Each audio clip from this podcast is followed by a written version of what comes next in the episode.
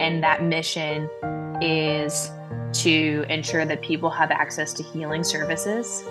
That mission is to change the narrative about pain hmm. and help people understand that pain is a part of the human condition and that it is not, no one should be here to fix it. We should be here to hold and bear witness and to reestablish community in a way that's completely devoid in our culture. Hello, and welcome to the Healing and Dealing podcast. I am your host, Charlotte, and I am so excited to go on this journey with you. Through a trauma informed lens, we will navigate healing through conversation and connection while learning tools to embody our transformation and make lasting changes in our lives. We will cover relatable topics and discuss various modalities to put into action and ignite change. This podcast will have incredible guests who will share their story and provide proof that even in the darkest times, there is light waiting for us. If you landed here, it's for a reason. Now, let's get started.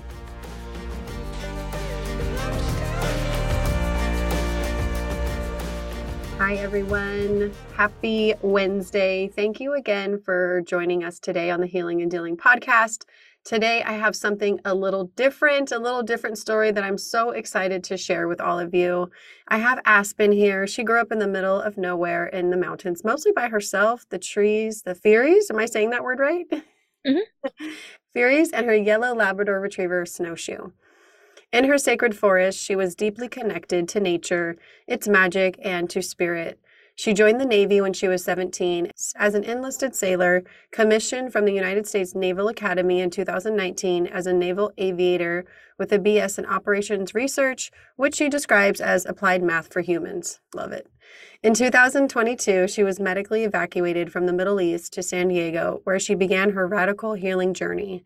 The spiritual wellness community welcomed her with open arms as she reawakened her spirituality and Celtic Druid, Druid roots. Having her mala always with her allowed her to move through the pain and the darkness by keeping her grounded with a physical tool, knowing the essence of the anatomy of the mala and the healing powers of the crystals.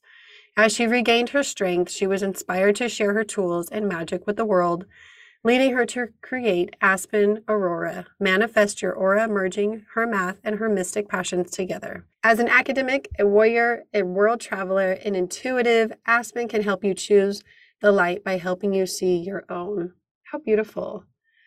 Wow. Such a story so much that you have some such a different perspective that you're going to bring to myself and my audience today. First, I mean, just your background alone is so different, you know, being in the Navy and all that you endured with that. I can't wait for you to dive into that story. But I just want the listeners to get to know you a little better without, you know, me reading your your bio. So, let's get to know Aspen and like what really what were some major things that you went through that brought you to where you're at today? Yeah, that's a loaded question for it sure. Is. I know. Um, Wherever you want to start.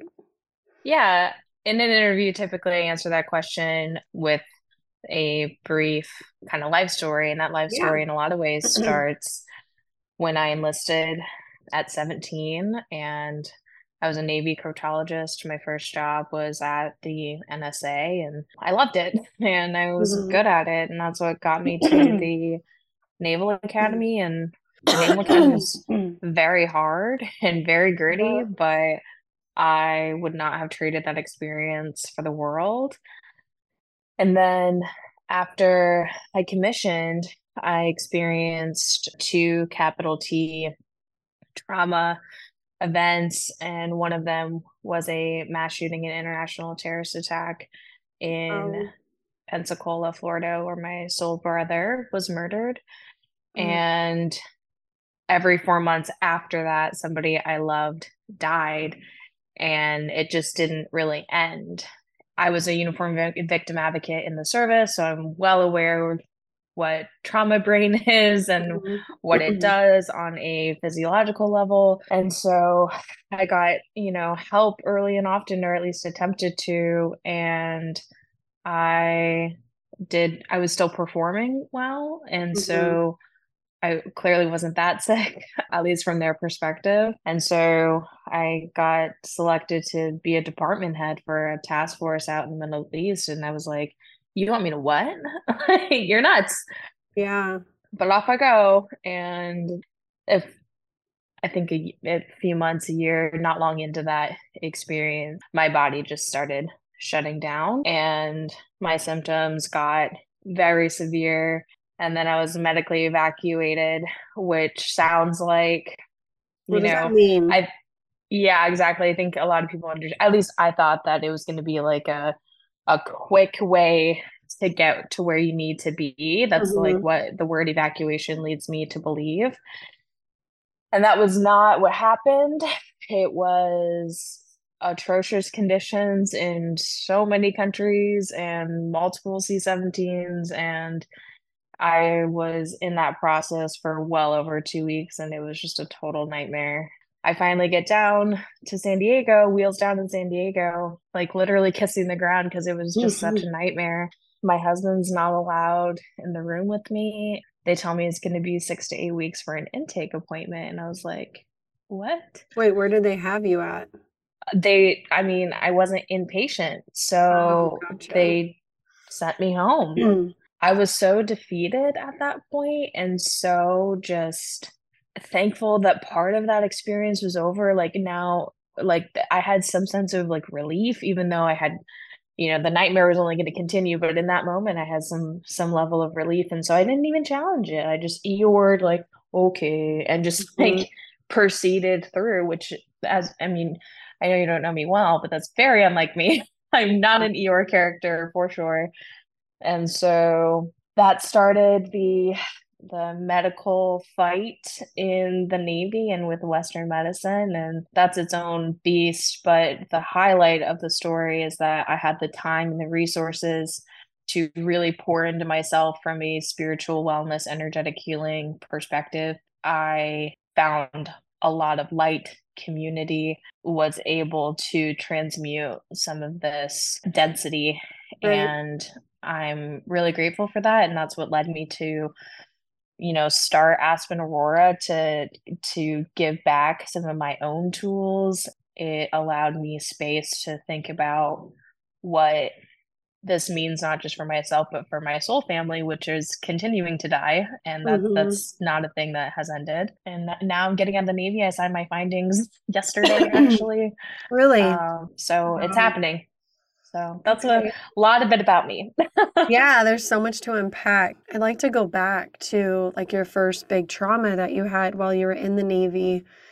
I mean, you went through something extremely traumatizing and then they eventually had you they kind of like looked over it would you say or do you want to dive into that story a little bit more the first capital t trauma that i experienced right after the navy mm. was you know, I was held at gunpoint in my own house with somebody that I knew at that time. You know, I was 25, but I was also an academy grad and I was also a naval aviator. And so I think back at this time, and I'm still very much unpacking this. I'm trying to like distinguish between what was my responsibility to know better versus I was a 25 year old kid. God, yeah. like, yeah. And when you're in a high level, high performance environment, the expectations are higher. And so I, I, I, constantly dance with like how to think about that time. And from a Navy perspective, I I use military one source, which is like a way to like get help pretty fast without it going on your on your record. And so the military one source program writ large is a great program. Mm-hmm.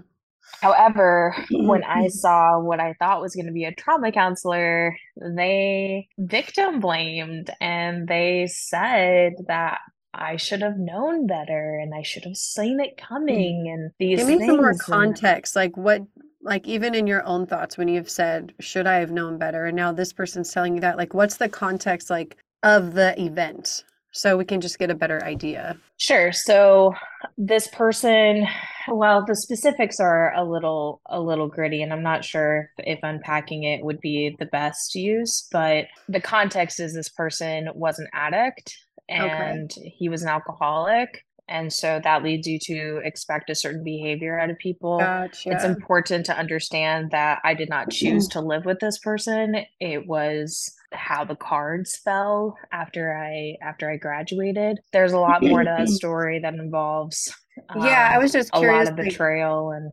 why you would even think that you could have handled it differently or should have known better, you know, like I just wanted to Well, because I have a lot of trauma in my life and because I'm an intelligence professional generally. So, right. Uh, you know, I was able to talk that person down and to like not kill me using my quality hostage negotiation wow. skills. And where did I learn that? I learned that at a pretty young age. And then I further learned that through my career as an intelligence professional. And that was like a resounding feedback. Like to think that I could have handled a situation yeah. like that in the circumstances and so forth is like so beyond the pale and like very problematic. Like that is problematic in itself. Yes. And I think in the Navy we always say like you you revert back to your training, but you also revert back to your life training. It's not all in a simulated, you know, yeah, training environment. Like you have life training too. And my life training led me to believe that I can get mm. myself mm. not out of, but like I can save myself regardless of the circumstances. Yeah. And that experience just taught me that I mean, I can, but at what cost? Mm-hmm. And, you know, just because I did have a traumatic upbringing does not mean I have to invite that in. And it, of course, like, you know, wasn't my fault. Blah, blah, blah. I mean, I'm in CPT, PTSD, trauma therapy as we speak. So I'm unpacking that mm-hmm. as we speak. What types of things but, are you learning through that? Uh, through CPT. Yeah, or even just the therapy you're in right now. Like, is has there been any big moments or realizations you've had?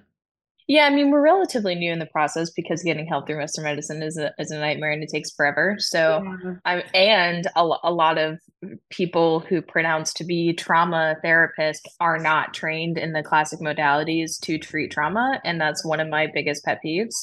And it's unsafe. It's not just like a pet, I say pet peeve because it frustrates me greatly, but it's so much more than that. It's a safety thing. And I can't tell you how many totally hours I spent on the phone asking people, okay, but what do you use to treat trauma? And the and the, the common response is, well, it depends on the trauma.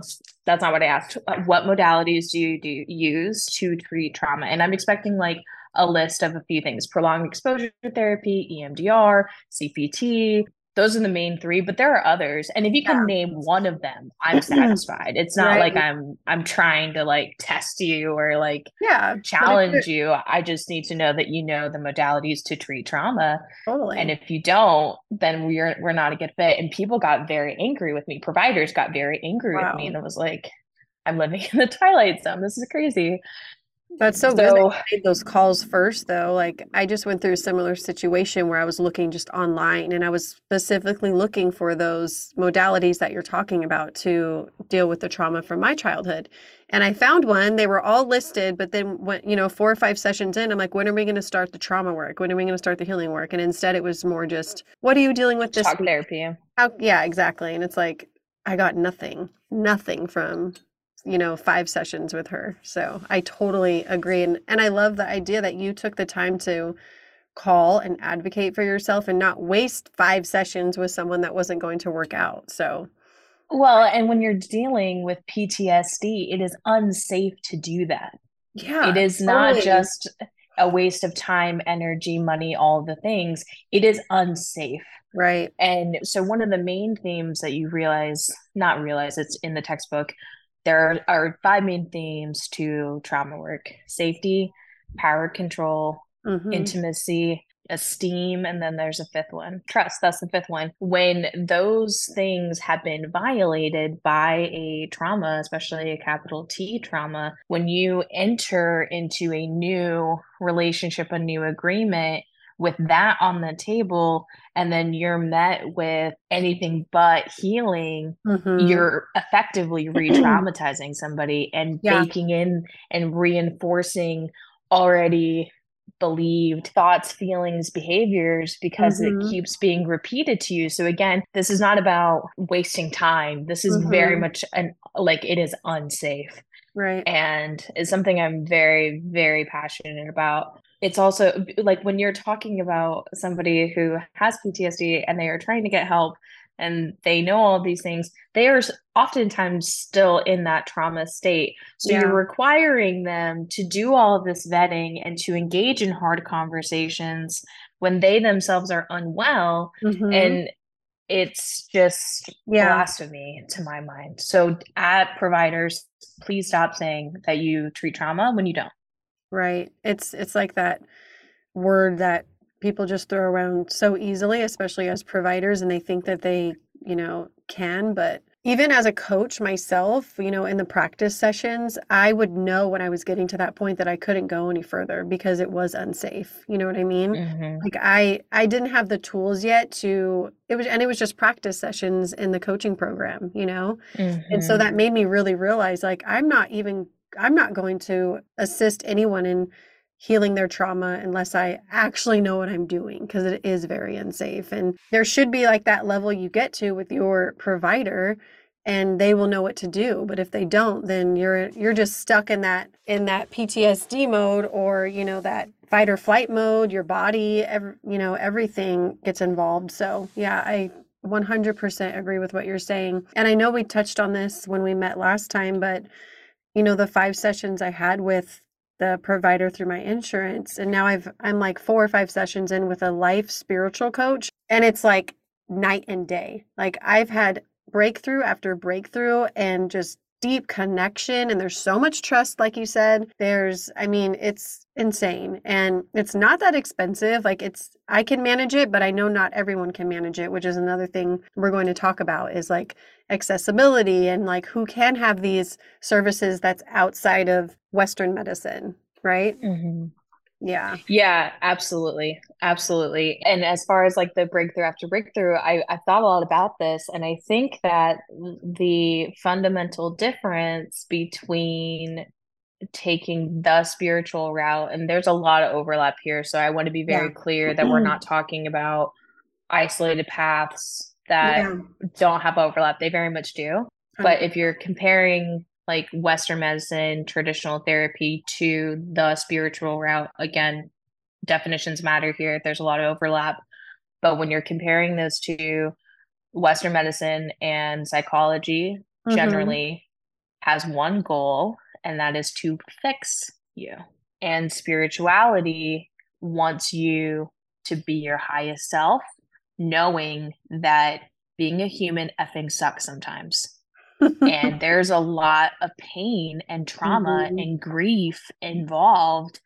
And there's oftentimes nothing to fix. You just have to deal and heal, which is exactly what you're doing yes. with your work, which is why it's so important. I mean, we met the first time some months ago, but it feels like forever ago. Gosh. Yes, and you told me about like healing and dealing podcast. I was like, oh my gosh, yes.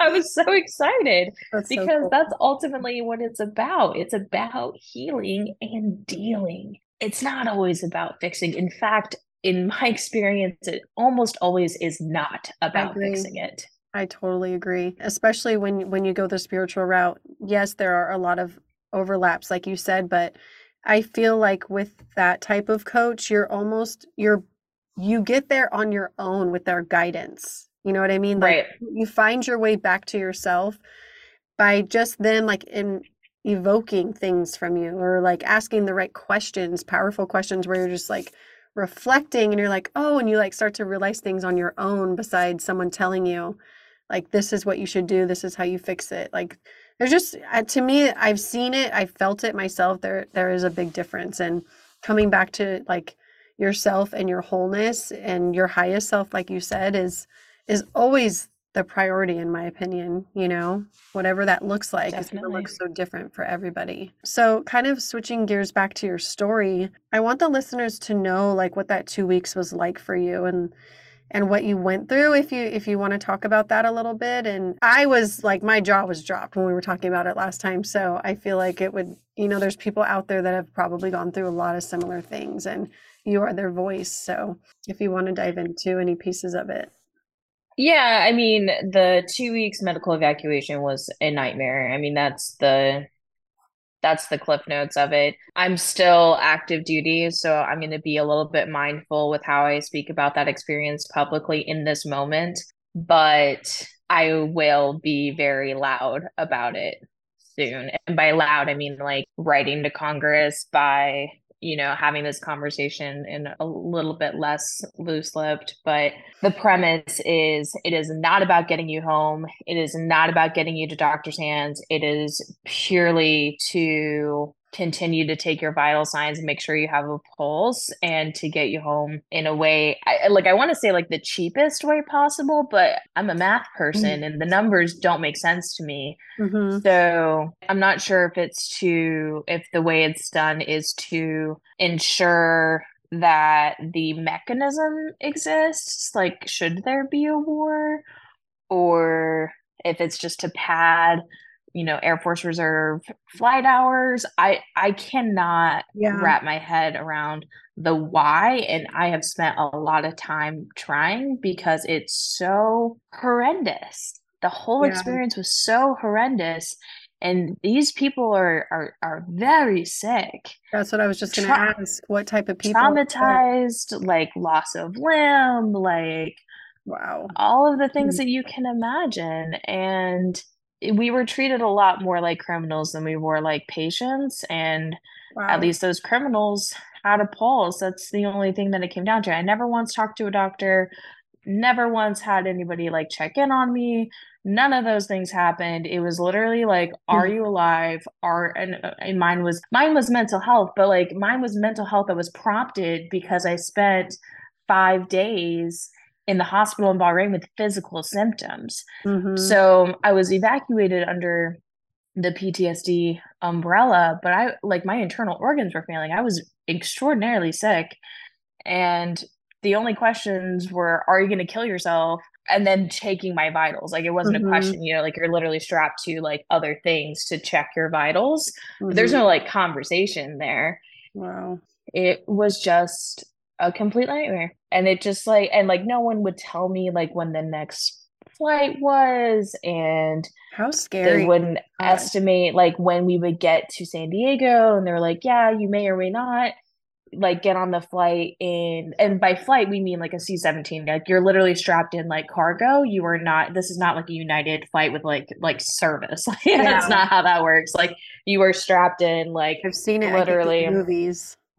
Yeah exactly and I don't know, like four or five C 17s. Again, multiple countries and multiple states. I've kind of like blurred a little bit of it out yeah. just because like I have a, I had a lot to unpack when I got here and that was it's a part of my story but it's still like yeah. it, it happened relatively recently comparative to everything else so I haven't right. had the bandwidth to like unpack that and chop it away. But the moral of the story is that it was an effing nightmare and it's criminal and it, it, just cannot be the right answer. And it again, it just doesn't make sense to me. I'm a math person and I I want it to make sense and it does not make sense to me. And so after you got home, that was another nightmare, right?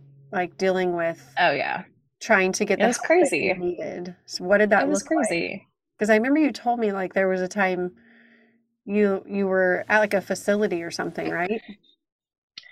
Yeah. Um, so bear with me. I have I've everything I've told you thus far, I've not really told anyone publicly. So bear with me. But I yeah, I mean, I lasted, you know, five, six days, I don't know, like sometime less than a week before I was like in just a super, super dark place, like completely defeated, like I said and I had like passive suicidal ideations, which means that like you don't want to be alive anymore, but you don't have a plan. Like right. that's the difference between passive and active. Yeah. And so my mm-hmm. husband takes me to the ER and at the ER, the social worker says the only way you're going to get into this IOP intensive outpatient program, which is what I was promised in the Middle East, the only way you're going to get into that is if you say you're suicidal. And I said, okay. So I was like, what does that mean? Like, Yeah. how long am I going to be here? Da, da, da. Yeah. And all of that was nonsense, of course. And so they don't have enough beds at the military hospital here in Balboa. So they send me the API, and API is not veterans with PTSD. It is people who have more active mental health issues and more active symptoms and Yeah. a lot of Hmm. addiction. People that I have never really been around in my adult life because I've had the luxury of being in, in luxury of being in the Navy.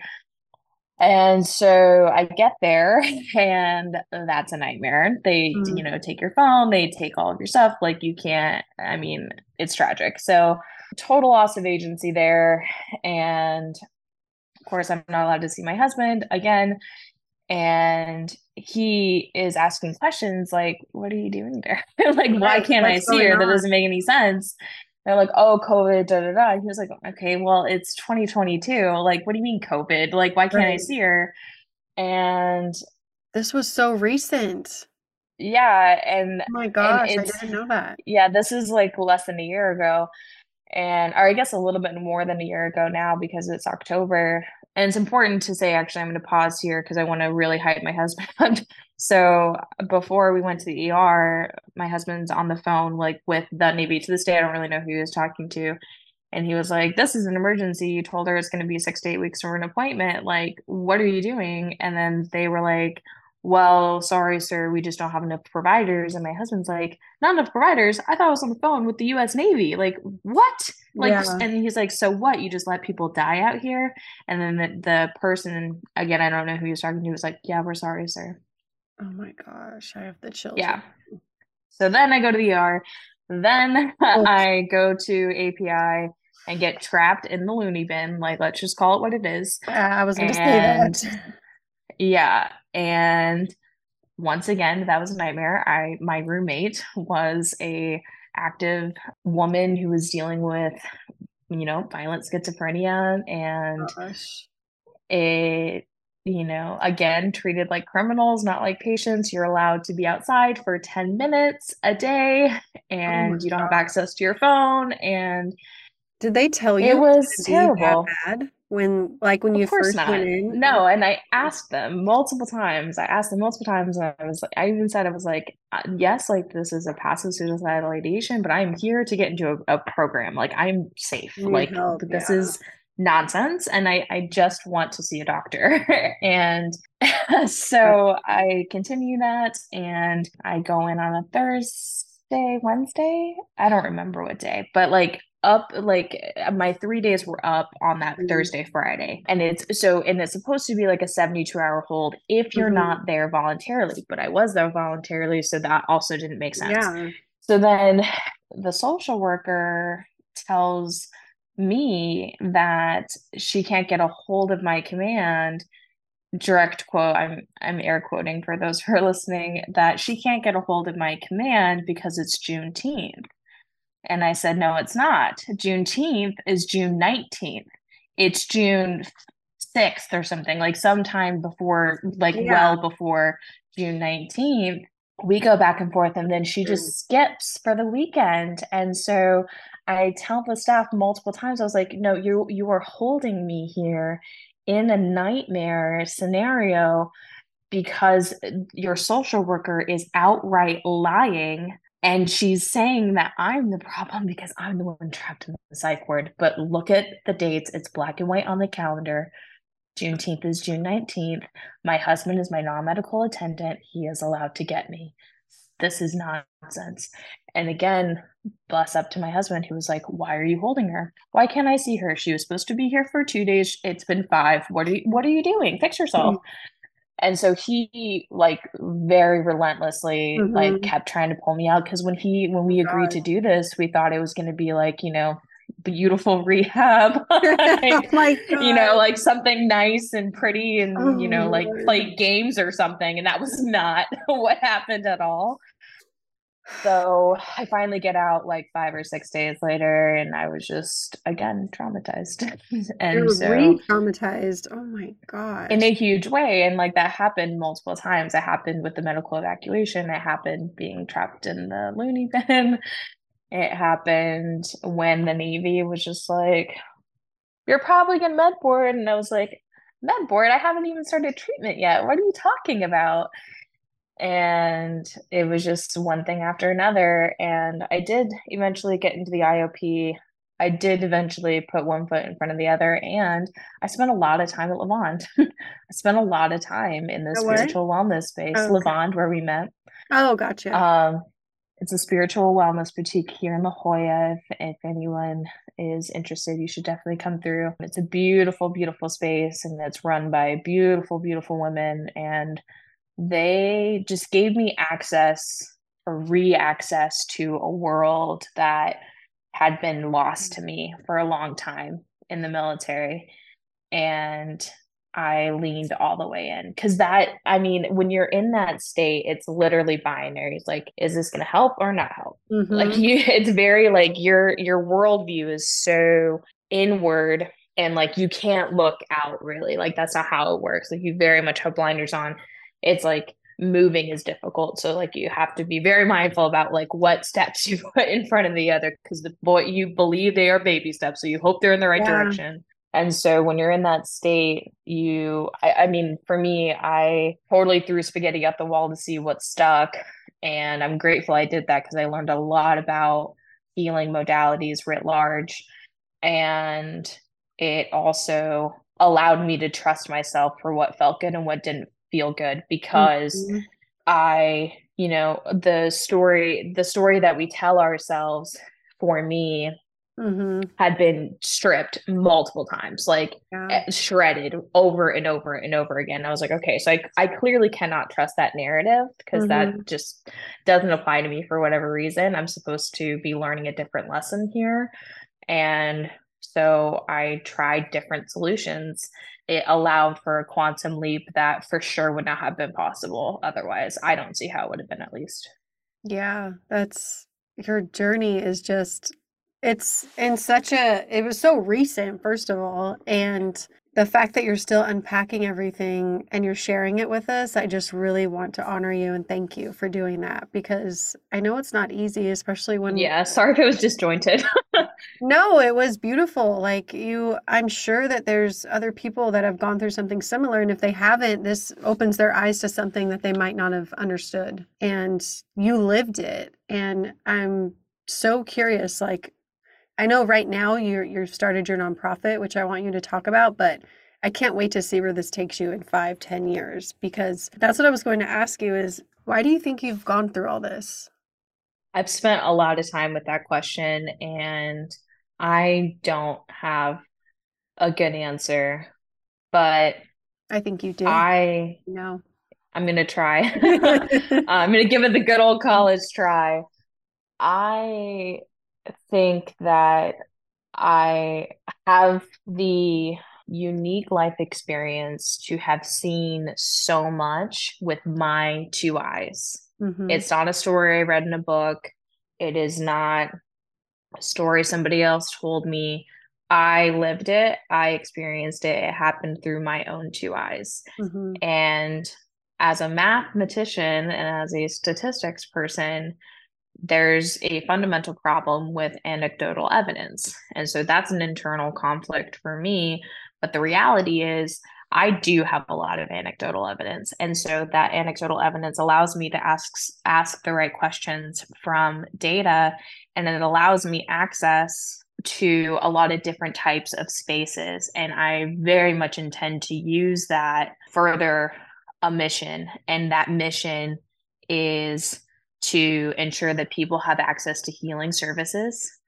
That mission is to change the narrative about pain Hmm. and help people understand that pain is a part of the human condition and that it is not, no one should be here to fix it. We should be here to hold and bear witness and to reestablish community in a way that's completely devoid in our culture Yes. and it's to help other people understand that these things don't happen in faraway places all the time. They happen right here at home. And mm-hmm. we can't put our head in the sand and bulldoze through. We also can't put violent stories on Instagram and act like that is activism. True. So I I'm dealing with it in real time. And mm-hmm. all I can say in this moment is one, I think it's in my stars. And two, I am going to use this lived life experience to shine light on some shadows and to bring it out, call it to the table so that we can do better together. Beautiful answer. I love it. I love it. I think the work that you're doing is so needed. And I've already learned so much, you know, for people who don't know anything about, you know, the Navy or any type of, what's it called? See, this is how bad I am. I can't even think of the word. Any type of service. What do you call it? Like all of them together Navy, Marines, Army. Oh, like the military? Yeah, military. Thank you. like, what is the word? Like, I don't know. Armed services, military. Yeah, I, you know, there's a lot of people who just aren't like familiar with it, you know? So um I can't wait to be a part of the movement that you're creating and to help you in any way that I can. Let's talk about it. What what is the nonprofit that you made? And I know you just kind of talked about like your mission and what drove you to this, but what's your plan like here in the future? Yeah, so it's important to highlight a couple of things. The second capital T traumatic incidents was that international terrorist attack and the mass shooting that I talked about. Yeah. And when we hear mass shooting, the the response is which one? Yeah, so true. I I want to kind of sit with that. Like when that's the response is like which one, then it's not just an isolated thing that happens. This is a mm-hmm. lot of people who are affected by Absolutely. this type of criminality and and terrorism. Mm-hmm. This this one was an international terrorist attack, but the most of them in the U.S. are are of course domestic. Mm-hmm. And so, when Josh was murdered, my soul brother in that in that shooting, he was the first one in 2019. But every four months, somebody after that died, and I found out you know, as you ask the questions like how, like what happened mm-hmm. to your classmates and to your soul family, the what happened often, more than 80%, is at least in some part some part due to a failed healthcare system. Wow. And after 10, I just stopped counting because my heart literally couldn't take it anymore. And so when I was really sitting with myself, going, they weren't were they killed in like active duty or was it it was actually like failed healthcare system? No yeah it was actual failed healthcare oh system like misdiagnoses bad mris lots of suicide but the suicide is not there's two separate questions here. It's suicide because they were depressed like why were they depressed? That's one question. Right. but the bigger question is if they were in active treatment what the hell happened? Yeah and if they weren't in active treatment and they tried to get that active treatment and they were denied, what the hell happened? Yeah. And so, and again, I lived it. I survived, but so many of my brothers and sisters did not. And I survived for a reason. And part of that is to give voice to my soul family who is no longer here. I would give anything to have my brothers and sisters back, but I can't have them back. All I have is my voice. Mm-hmm. And when I sat with myself as a avid learner and a consumer of of information generally, I knew that Aspen herself, myself, cannot fix the healthcare system. It's just not a problem set that I'm equipped to handle. Mm-hmm. I want to be a part of the team who wants to help that, but as I see into my 3D world, I don't see how I can that my resources would change that story. But what I can say is what worked for me and give people access and resources to other modalities of healing. And when we say alternative health measures, we're also talking about massage therapy, mm-hmm. chiropractics, mm-hmm. acupuncture, things that people have been doing for thousands of years. Yeah. And it's not woo woo. Some right. of it is. Reiki is a little woo woo. Reiki is a little woo woo. We can yeah. we can honor that. That's true. it's woo woo that I wholeheartedly believe in, but yeah. it's a little woo woo. Acupuncture is not. Mm. Acupuncture's been around for thousands of years. Chiropractics yeah. is not. It's been around for thousands of years. It's just not covered by insurance.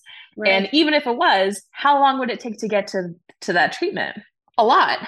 And especially in the case of trauma, again, we're not here to fix it. We're just here to transmute it.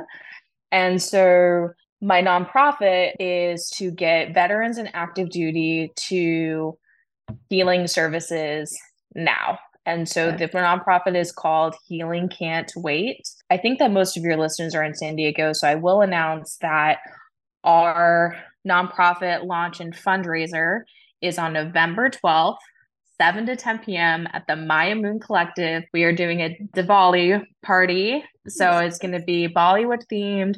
We have a live henna artist. We have the selfie station. Naturally, Desi is providing our food, mocktails. It's going to be so fun and so beautiful. My husband's getting a live DJ from Delhi. Um, That's so cool. It's going to be so fun and it's for a great cause. And so once we get some capital underneath us and once we get some infrastructure, that's when we can really put these services into play. Mm-hmm. And that's when our organization, Healing Can't Wait, has two responsibilities. Number one is to triage and to get that person, the active duty or veteran, to the services they need in the order that they need, or at least with some sort of plan. And then yeah. two, to make sure that the healers are not footing the bill. Sliding scale and out of the goodness of people's hearts is a beautiful testament to humanity. It is not sustainable, especially in San Diego. People, right. the math is not mathing. Yeah. And so we're going to foot the bill. Healing Can't Wait will foot the bill, and we're going to do that through multiple streams. I'm a certified grant writer, so where the funds come from, will there will be multiple streams, and of course, in kind donations make all the difference. And the party itself is twenty two dollars. For those who don't know, one $22 for this party is the best $22 I've ever spent. but also, it's $22 yes. Hmm. because for those who don't know, 22 veterans a day take their own life. And it's a statistic that is completely heart wrenching. And when I was growing up in the Navy, I would see like my chiefs and other leadership doing like 22 push-ups to raise mm-hmm. awareness and i saw that all over facebook and i was like okay yeah 22 push-ups that's important and now that i'm like at a different point in my life, I am feel like I'm screaming from the rooftops that I do not want 22 push-ups. I want healthcare. And if I can't have healthcare, mm-hmm. then we better have access to healing services and they exist. And so all we need to do is to bridge the gap. Yeah. And that's what Healing Can't Wait is going to do. That is freaking awesome and you're going to be my 22nd episode. yes, that, yeah, yes. That's, cool. that's why, I, yeah, I reached out because you you were sharing on your 20th episode, and I just have so much respect for you and what you do, and I love how raw and authentic you are. And I've listened to every episode. I'm a big oh fan. Oh my gosh! Thank you so much. That means yeah, my pleasure. What What's been your I, favorite one so far? I'm just curious, or like your top oh. one that you oh. can think of. I actually, uh, so I can't name one because I listen to podcasts all yeah, the time. I'm sure it's hard. So, but I will say the theme that I love the most is the alcohol free movement. Awesome. I love listening to that stuff because, I mean, like you, uh, so I'm also sober. I've been sober for almost a year. Mm. Like you, I don't know my exact. Oh, I guess you do now because you looked I figured it, it out. Yes, you figured it out. Yeah, but like you, I also don't like have a date, and like you, I didn't want to go to AA. I don't feel like an alcoholic, but it certainly caused a lot of problems in my life. And it definitely was a poison that yeah. derailed me multiple times. So, you know, what do you call yourself? And right. do you call yourself anything? And and right. and you really provided a lot of nuance and a lot of empowerment around the alcohol free movement. And it I, I don't talk about my alcohol free I used to call it sober curious, but I don't think mm-hmm. I'm curious. I think I'm just sober now. Yeah. It comes up sometimes because, you know, people are often being drunk. like, no, I'm okay. Do you have a mocktail? And mocktails are common now. Yeah. But when I listen to your episodes, it, there have been multiple times I've been like, same, same. I think that, awesome. I think that the one that's coming to mind is you were talking about I don't know who the the guest was, but you were talking about how you used to like pregame for parties so that mm-hmm. people wouldn't keep count of your drinks like at the party. And boy, did I do that. boy, did I do that. And so just little things like that where I just mm-hmm. felt like like seen and heard, even though I'm I'm just listening. So I guess I don't have an, a specific episode. But My favorite theme is the alcohol free stuff. That's perfect because I always that's one thing sometimes I question, like, I don't want to talk about it too much because I don't want people to think I'm judging them. Or that's why I always say, like, it's your journey. Drink all you want. This is just what it's been like for me, you know? Yeah. And when you experience being alcohol free, you want to like share with everyone how. Yeah, exactly. it's so good. Exactly. And that's exactly where my headspace was because like I hear you on the judgment, and like I remember in my you know my drinking career because I, mm-hmm. let's be mm-hmm. honest, I was an enlisted sailor. There was a whole career associated with I'm alcohol. Sure. yeah, very much a part of all culture. And I remember being like judged for drinking, and I of course I didn't appreciate mm-hmm. it at the time, and I wouldn't have listened to anybody then right. about going sober. But I also wish the narrative I had in my head about the about being sober was it, it was almost always religious, mm-hmm. and then it was like a no fun zone, right? Like no fun for you. Mm-hmm. And and I didn't want that. I wanted to have fun, mm-hmm. especially in my in my 20s. Mm-hmm. And what what you highlight and what like the new sober movement is highlighting is that being sober is awesome. Yeah. it's so great. Everything is so much better. It's yeah. not like you are not missing out. There is mm-hmm. nothing to miss. It's awesome. Like the, best kept the, secret ever. Like, exactly. and so we want to share it. Like, this is amazing. You should do this. Yeah. Not a judgment way, but like I want I want this for you. like you exactly. You are spot yeah. on. That's exactly how I feel. That's why I share about it. So it like I don't even know the word for it, but just knowing that you were listening and you were like relating and it just blows my mind that this is happening. Like I'm I'm so happy. You're doing it. Yeah, you're yeah. doing it. And I I love that. Yeah. So I, I listened to the 20th episode. And again, this 22 number is the price of my tickets. It's it's a statistic that like takes up uh, like a lot of space in my mind. And I was like, oh my gosh. And that's when I reached out to you again. And I was like, I would like to do your 22nd episode, please. and so I'm really glad that you made it happen. I, I really, really deeply appreciate it. Yes, this episode will come out next week, next Wednesday. Awesome. Yeah. Awesome. Awesome. Yeah.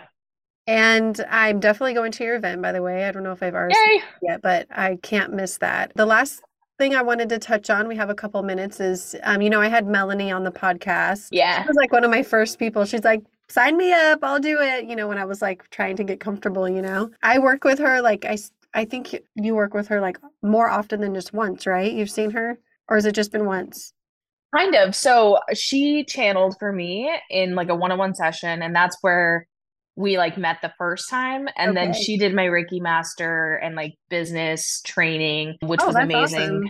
yeah she's she's just a gem of a person and she's like so successful and like it's really validating to know that like people can do this and she and I, I do these magic malas and so she's of course a client I, I say of course i'm blessed to have her as a client mm-hmm. and she of course she shared with her people on social media which definitely helps i got my first client that i didn't know personally or i didn't like meet yeah. at an event um like in the ether through I I pulled the thread. I was like, how'd you find out about me? And it was through Melanie and That's her story. Awesome. So yeah, really amazing. Yeah, I'm glad that she told you to connect with me too. I'm so glad that you shared. Yeah, exactly. Yeah, she she's very good at connecting people who she thinks will align. So I'm excited. Yeah, I, she is she going to come to your event?